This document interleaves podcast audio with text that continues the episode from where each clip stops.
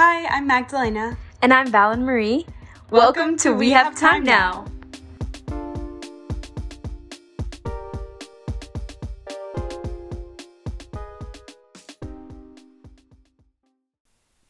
Solitude. I feel like we should talk about Should solitude. talk about solitude.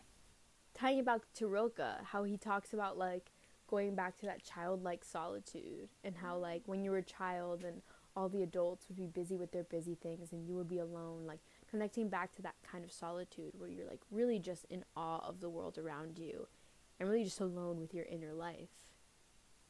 I love that place. That's my favorite place ever. And sometimes it makes it hard to be with other people. I'm really comfortable being with myself alone. Like that's what I've been doing since I was little. Like if you knew me as a kid, it was someone who was incredibly quiet and most comfortable alone. Like that was just that's always who I've been.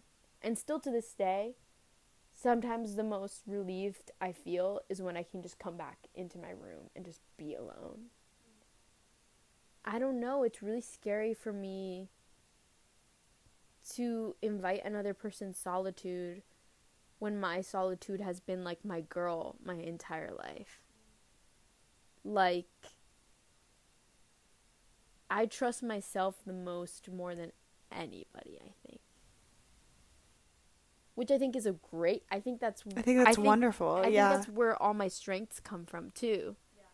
But it makes it so much harder to trust other people in as full a way. It's hard because I feel like the part of me that is keeping me from embracing an experience like love is also the part of me that has brought me so many of the great things in my life. That's yeah. I feel like you are someone who I'm like Valen at honestly when I met you at like 18 years old is like such a complete universe in herself as Rilke talks about like people being complete universes who are comfortable in their solitude and like you're someone who's never been like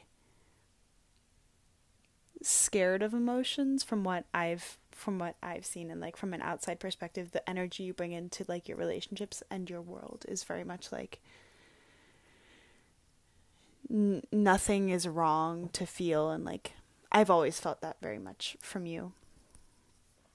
And it's interesting that you say that because I think it's like tr- truly exceptional that like from such a young age you are already at this place where like you're so complete in and of yourself all the time and you don't seem to be like like you don't give in easily to other people's emotional sway. You know, like you we talked about you being the roll of thunder in the first episode. I feel like where that comes from is like you bring in a very specific energy that isn't necessarily like it isn't the most dependent on other people that I have seen. I don't know if that makes sense, but like you you feel like very secure in yourself and like in your in your state of being as you are completely alone and then you bring that into other people's spaces and it's generally speaking pretty amazing. So that that what you're saying about like a lot of your greatest strengths come from like your sense of comfort in solitude that totally makes sense to me. Like you're not someone who seems super reactionary which is awesome in a lot of ways and also makes you like a brilliant artist because you come in with so much like point of view on most things that's it yeah Yeah, I was waiting for a but. no, no, no, no, no. And I, on the other hand, I used to think I was someone who was very comfortable in solitude and like very fine with spending time by myself, which is true. Like I don't, I love being alone, and I, I think I'm very introverted. So like, I frequently need to be alone in order to like recharge and not be exhausted from social interaction.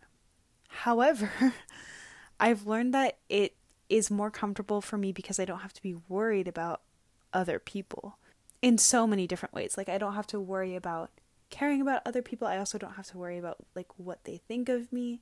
It's less effort because there are like fewer variables. And so being alone feels great for me because it's easier to not be worried.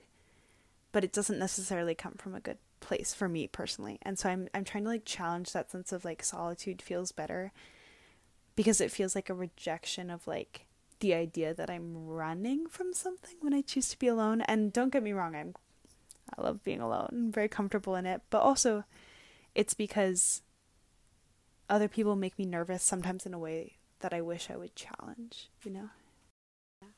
I think I relate to that a lot. Like, even thinking about like little Valen, anytime I wanted to be alone, it's because like I was so nervous around Yeah. people my age. Yeah. Talking to people, like I was just nervous. Like I didn't know what to say. Even with family, like big family, like celebrations for holidays and stuff, I was just like so quiet because I was just like I don't know what to say. Yeah. I would always bring my book and I'd be like in the corner reading my book. Like I, this is kind of fun to me. Yeah. I like this. I don't know if I want to do all that with you guys. I think I escape a lot in solitude too. I think Which is not inherently a bad thing, obviously. Like, yeah. But I think like maybe a little too much sometimes. Like I think I don't know. I I've said no to a lot of stuff in favor of just being more comfortable in solitude. Or there are so many times where I'm like not in solitude in a lot of company and like the whole time I'm thinking about like I can't wait to just be home and Yeah. be alone. Yeah, yeah, yeah. and I can't even be present in the moment because I'm thinking about how like, oh, when I get home, I'm gonna watch this and I'm gonna lay in my bed and I'm gonna like whatever, which I think is normal for some part, but I don't know. I I, I think it's my strength and it's also something I need to think about more. Yeah. I I always say I want to fall in love. When I really, truly, truly, truly, truly think about the reality of someone like sleeping in the same bed as me, or like always wanting to talk to me, or like anything like that, I'm like, I don't know. But I think the thing is like if you fall in love with someone despite the fact that they want to talk to you and you need time alone or it might be because of the fact that like both of you are great on your own and like you don't need to like talk 24/7 in order to feel happy and like complete and stuff you know like if you fall in love tomorrow with someone who like needs your attention 24/7 either you would work through it or you wouldn't. And you would move on from there, you know?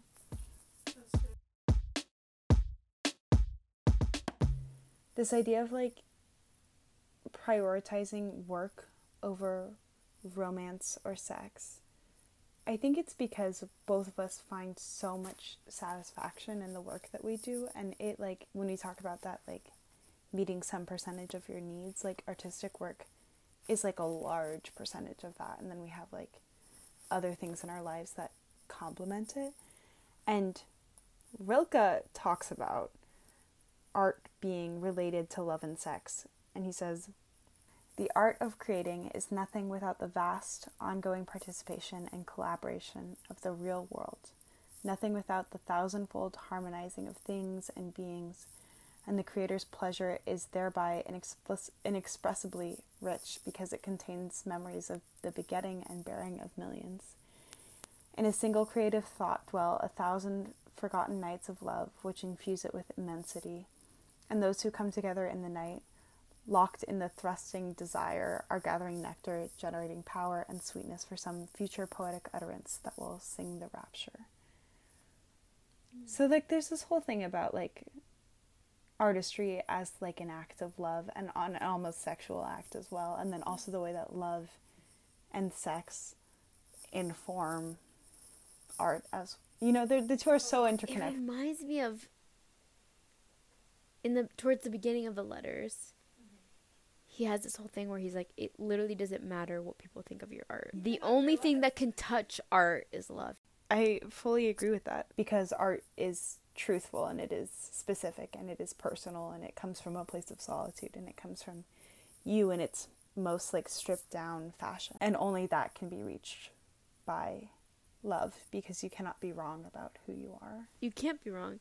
People can judge your art any way they want. They'll never actually get it. Yeah.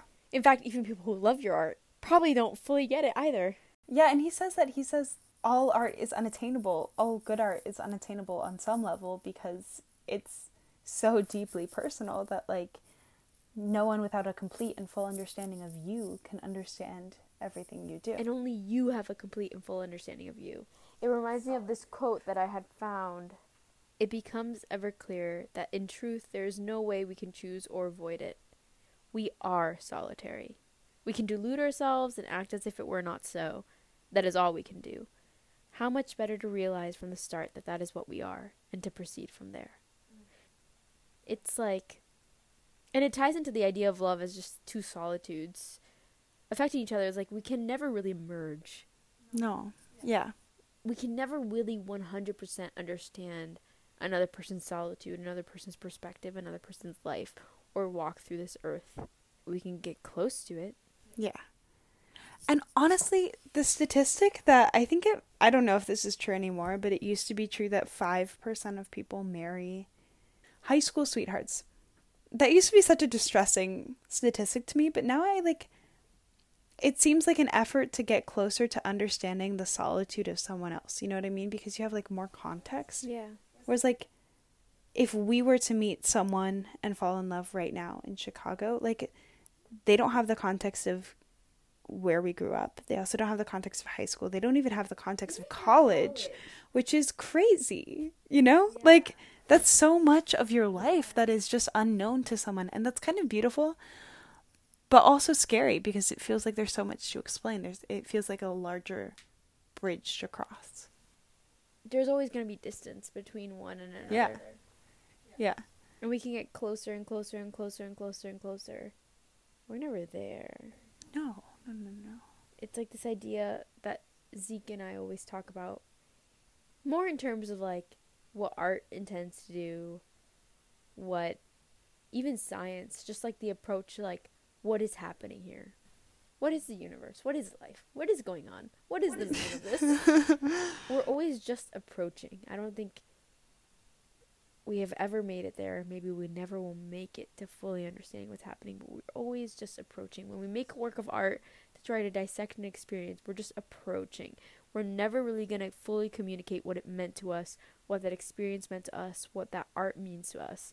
But we can approach it and we can get very, very close because humans have great empathetic capacity, which is great, but we'll never be like at the level of having someone experience exactly what you experience because we're not living every second as someone else. Yeah. And the idea of approaching also reminds me of how Rilke talks about God. God is something we're working towards. God mm-hmm. isn't something that was and now we're here. It's he is what we're going to.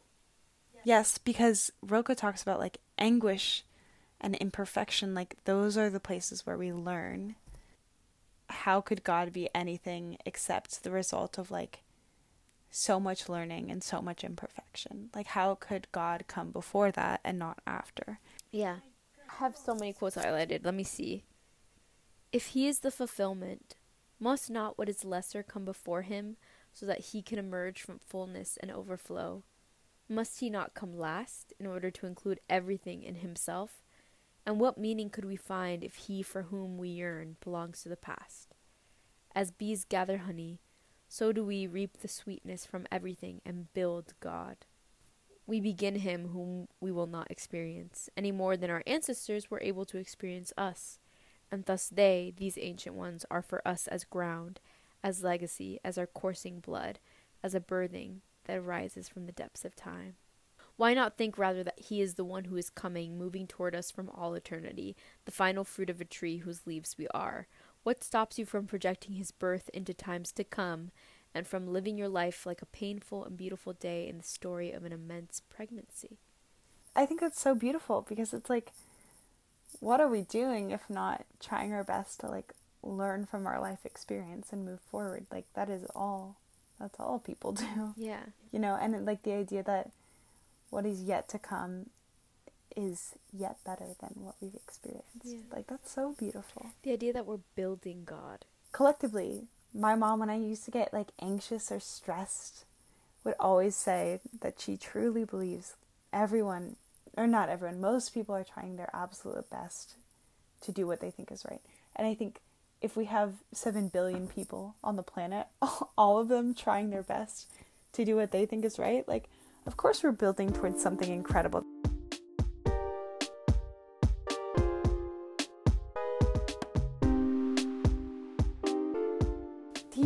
Rails against conventions as well. He's like, don't write conventional love poems because it's a convention. It's not truthful, and then it's, it's stupid. it, it reminds me of like the other day I was thinking about the first play I ever wrote in high school, and that was so me chasing a certain effect. It did not come at all from me, and I love how Rilke talks about like, um, at the beginning he's like, I read your poems, I was particularly struck by this one, but also they didn't really feel like themselves. They didn't feel like their own thing. Do they feel like you? And then later, when the poet he's writing to shares a sonnet that Rilke's really impressed by. He handwrites it out again. Like, I want you to see it in my handwriting. Yeah. See, you can read it in someone else's handwriting. You can read it in someone else's handwriting and also see how much it is you. And can I just say, speaking about your work specifically, National Merit, which is you have said is very much drawn off of like real life experiences that you had in high school. My sister like felt so many specific resonances from her high school experience watching that play and like you guys went to very different schools obviously in very different locations but it like really moved her because it was like very clearly about an experience that she had had wow. and so like you speaking very personally about it ended up being so much more resonant that's crazy to hear i remember yeah. after the first reading we had of that play and i remember i was just like i don't think i've ever written anything that felt so raw and me ever before. And I felt the difference. Like I'm processing my own shit through writing. Like I'm like all the discoveries that the audience would quote unquote make in their experience watching it or hearing it. I'm actively discovering as I'm writing it. Wow, that play was like a huge like whew, like opening and I've made a lot of art that's like close to the truth or like not the truth, but this is fun, you know. But making art that's the truth scary. It's scary and also it's scary, but mo- a lot of people have resonated with it in a way that they haven't resonated with a lot of my other art because yeah. of it, I think. Yeah. Yeah. I think it's directly tied to that. I think so too. Yeah, yeah. I think yeah, absolutely.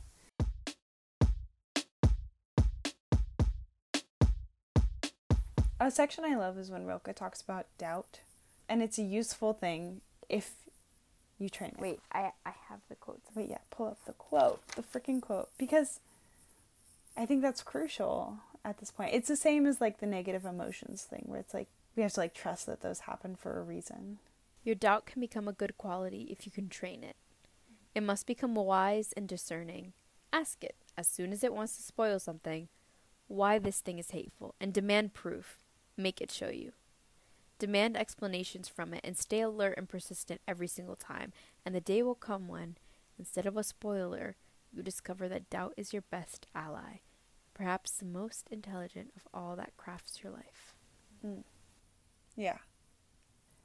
I have like a whole soapbox about instincts and like how I feel personally like a little out of tune with my instincts a lot of the time. Like I feel like there's so much immediate editing that happens always where it's taken me a lot of time to be able to start to trust my instincts of things. And I think it's a similar thing with doubt where it's like doubt for me is so frequently convoluted instantaneously. Like it, it, it doesn't take much for me to self correct. I don't know, maybe it's a matter of patience and like giving myself more time to think things to their fullest extent and then choose whether I want to believe it or not. But like, doubt is is just information, right? It's yeah. just information that something is unusual, and so like pay attention. And doubt sometimes is just fear too.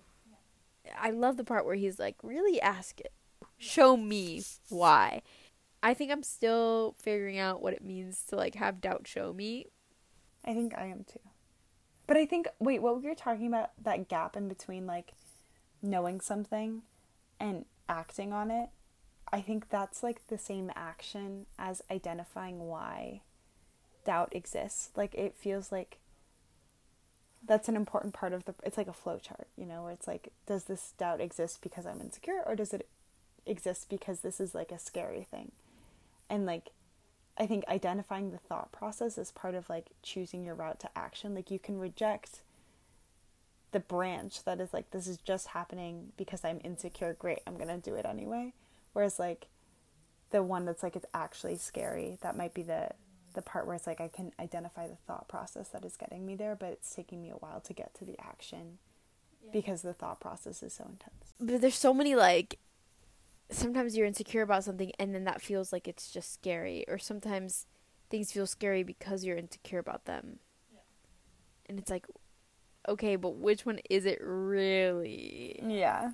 I feel like it's just one of the things that I think I just need to get older to start discerning it a little bit Ugh, easier. more practice, I guess. I, I think I just need more practice at it because sometimes I just can't tell the difference. So I only really find out if I end up saying yes to it and seeing what happens, or if I end up saying no to it and then heavily regretting it later, which I think is worse than getting a no later. I think so. I think so too.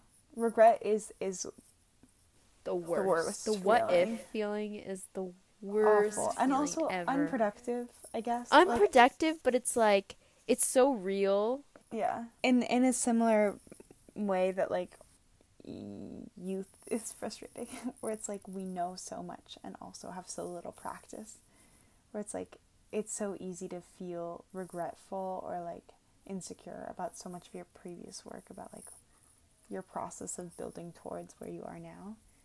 But like all we can do is make the decision we think is best at any given time and most of the time we're doing that, you know. What we talked about last or this week I guess in solar power of like trying to forgive your past selves for all of those decisions that we maybe don't agree with now. Like we didn't know any better.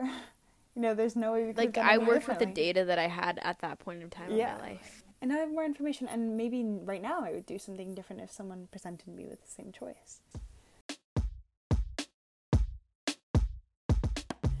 So Rilke has some interesting things to say about about gender.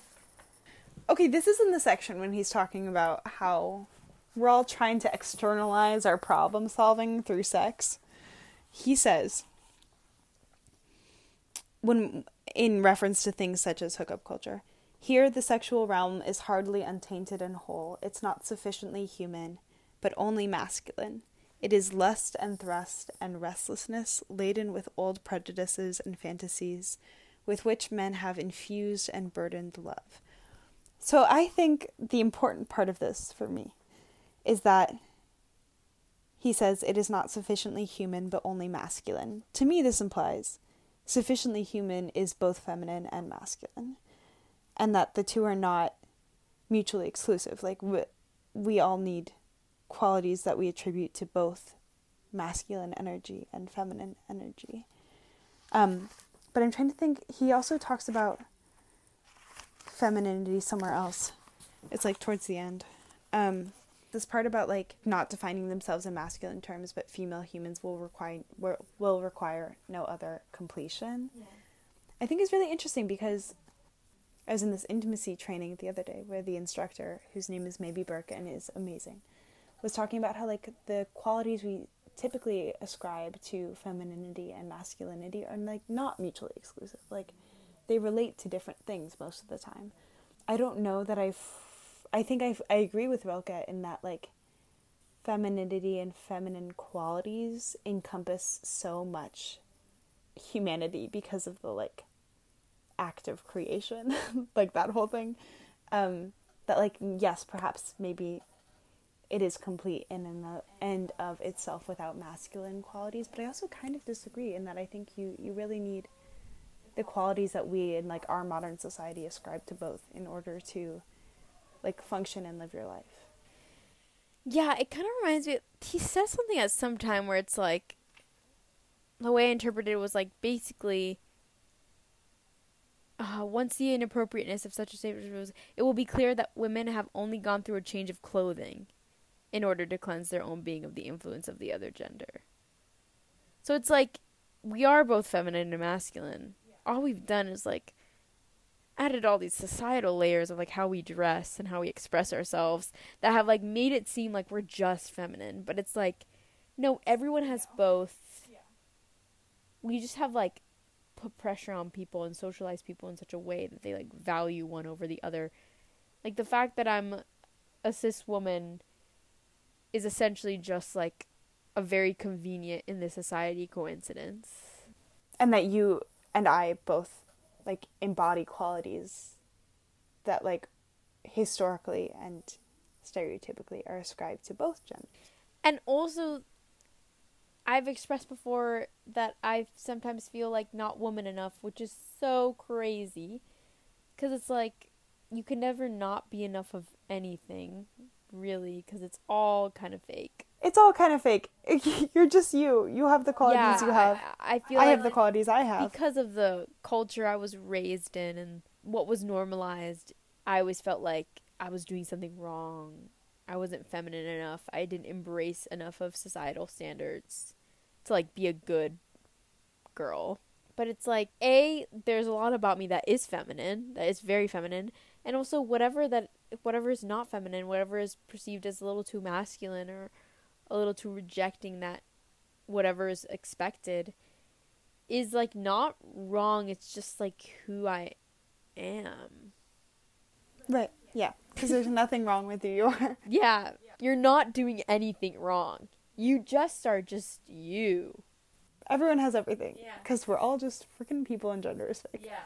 And also, it's very real implications in our society's world. But Because we're so immersed in this world where it has gender has very real consequences and very real effects on our lives. If you really think about it and think about okay, the ways you fulfill your gender expectations, question how many of those do you have to actively pressure yourself or force yourself to fit into?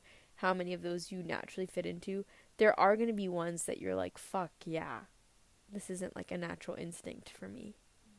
This is something I've like been taught to do. love you, Roka. Thank you for writing this. Yeah, this book These letters. incredible. Also, if you're curious, so we are talking about his book of letters. He also he writes poetry. Look into the Duino elegies. I I was told to read it by Adelaide. Shout out Adelaide. Anyway, we love Rilke. Read his poetry. I hope you have a really good week.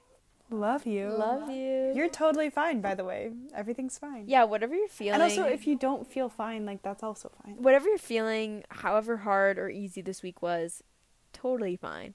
Love you. Thank you for listening. Means a lot to us, as always. Much love. Have a great week. Kill Have a it. great week. You're doing your best, and that's enough. Yeah. Bye. Bye.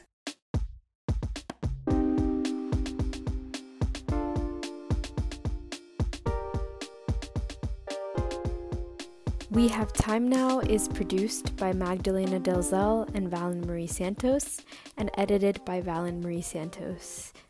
We come out with new episodes every Friday. Bye!